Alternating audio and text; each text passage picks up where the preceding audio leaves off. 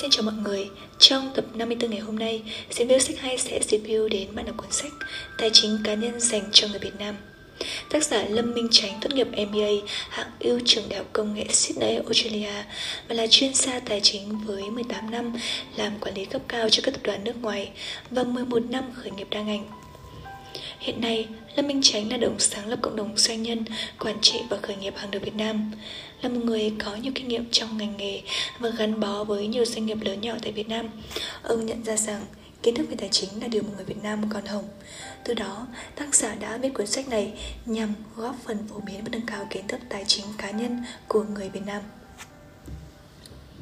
Cuốn sách Tài chính cá nhân dành cho người Việt Nam được chia ra 6 phần. Phần thứ nhất là tài chính cá nhân.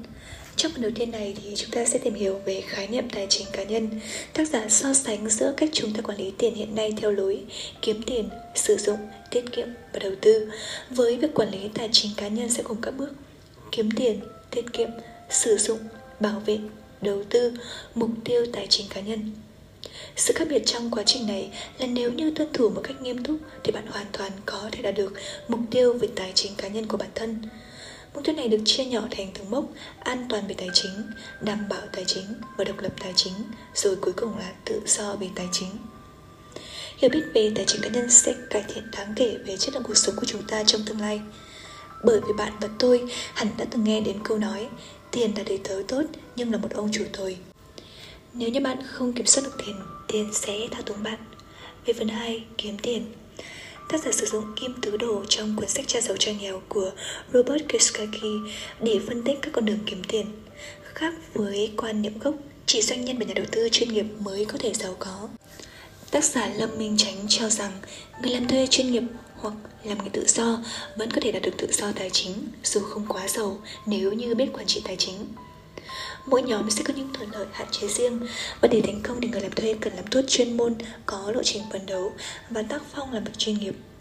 Tuy nhiên, họ phải kiên trì, biết nhẫn nại và xác định được môi trường làm việc phù hợp với bản thân. Sự nghiệp của họ phụ thuộc tương đối lớn vào đơn vị họ làm việc.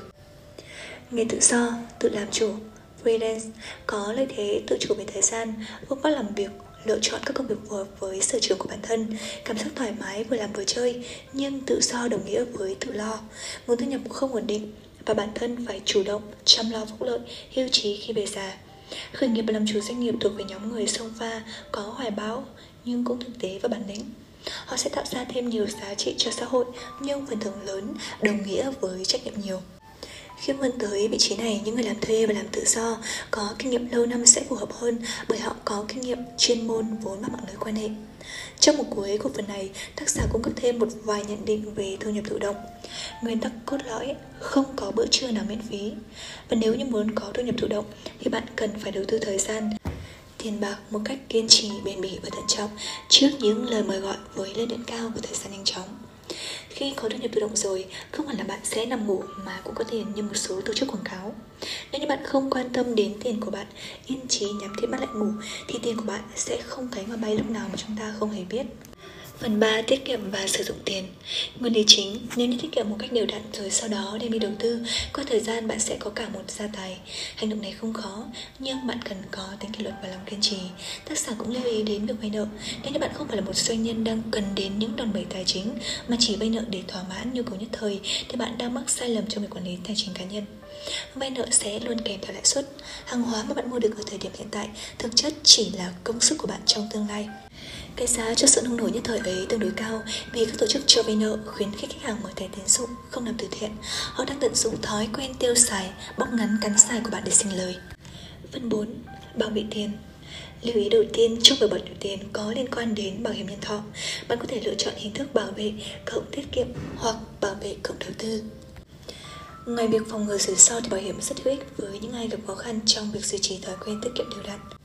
Để bảo vệ tiền thì chúng ta cũng cần lưu ý đến các hình thức cơ bạc, đầu tư ngắn hạn hay còn gọi là đầu cơ. Tác giả Lâm Minh Chánh có phân tích cụ thể nguyên nhân vì sao những người chơi casino và các trader lại thường thua nhiều hơn là thắng. Bên cạnh đó thì tác giả cũng có hướng dẫn cách tham gia hội, họ, phường, hội sao cho hiệu quả. Nếu như muốn tìm hiểu kỹ hơn thì bạn có thể tìm đọc nội dung ở trong cuốn sách. Về phần 5, đầu tư tiền. Lãi suất kép là kỳ quan thứ 8 của loài người. Những ai hiểu được nó thì sẽ nhận được giá trị to lớn từ nó. còn những ai không hiểu về nó thì sẽ trả giá vì nó.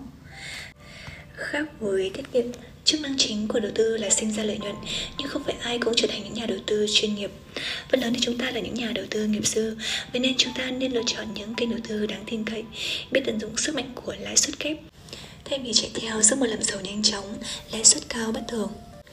Đừng bao giờ quên, không có bữa trưa nào là miễn phí. Những nguyên tắc vàng trong đầu tư, trích sách tài chính cá nhân dành cho người Việt Nam trong 178. Nắm rõ cơ sở tính pháp lý của sản phẩm, nhà nước, pháp luật có bảo vệ chúng ta hay không. Nắm rõ các hạn mức tín dụng, độ tin cậy của người bán, giữ gìn phần cán tài sản mà chúng ta đã đầu tư. Hiểu rõ nguyên tắc vận hành, tạo ra lợi nhuận của tài sản và sản phẩm, nhận diện những rủi ro tiềm ẩn của tài sản và sản phẩm đó, cách giảm thiểu, quản lý rủi ro. Luôn nhớ rằng không bao giờ có một bữa trưa miễn phí, và vì thế thì chúng ta hãy nói không với tất cả sản phẩm cam kết lợi nhuận cao. Phần 6. Mục tiêu tài chính cá nhân. Phần này thì có lẽ là tôi sẽ dành tặng lại để các bạn tìm đọc và tự đúc kết cũng như là khám phá. Cá nhân tôi thì thích nhất mục Cẩm nang dạy con về tiền bạc, bởi tôi quan tâm đến lĩnh vực giáo dục. Giáo dục về tài chính là điều cha mẹ chúng ta cần phải lưu ý sớm nếu như muốn con thành công và hạnh phúc, để con có đủ tiền, thậm chí có đời sống thịnh vượng, nhưng vẫn biết cách ứng xử trước những vấn đề mà tiền bạc không giải quyết được.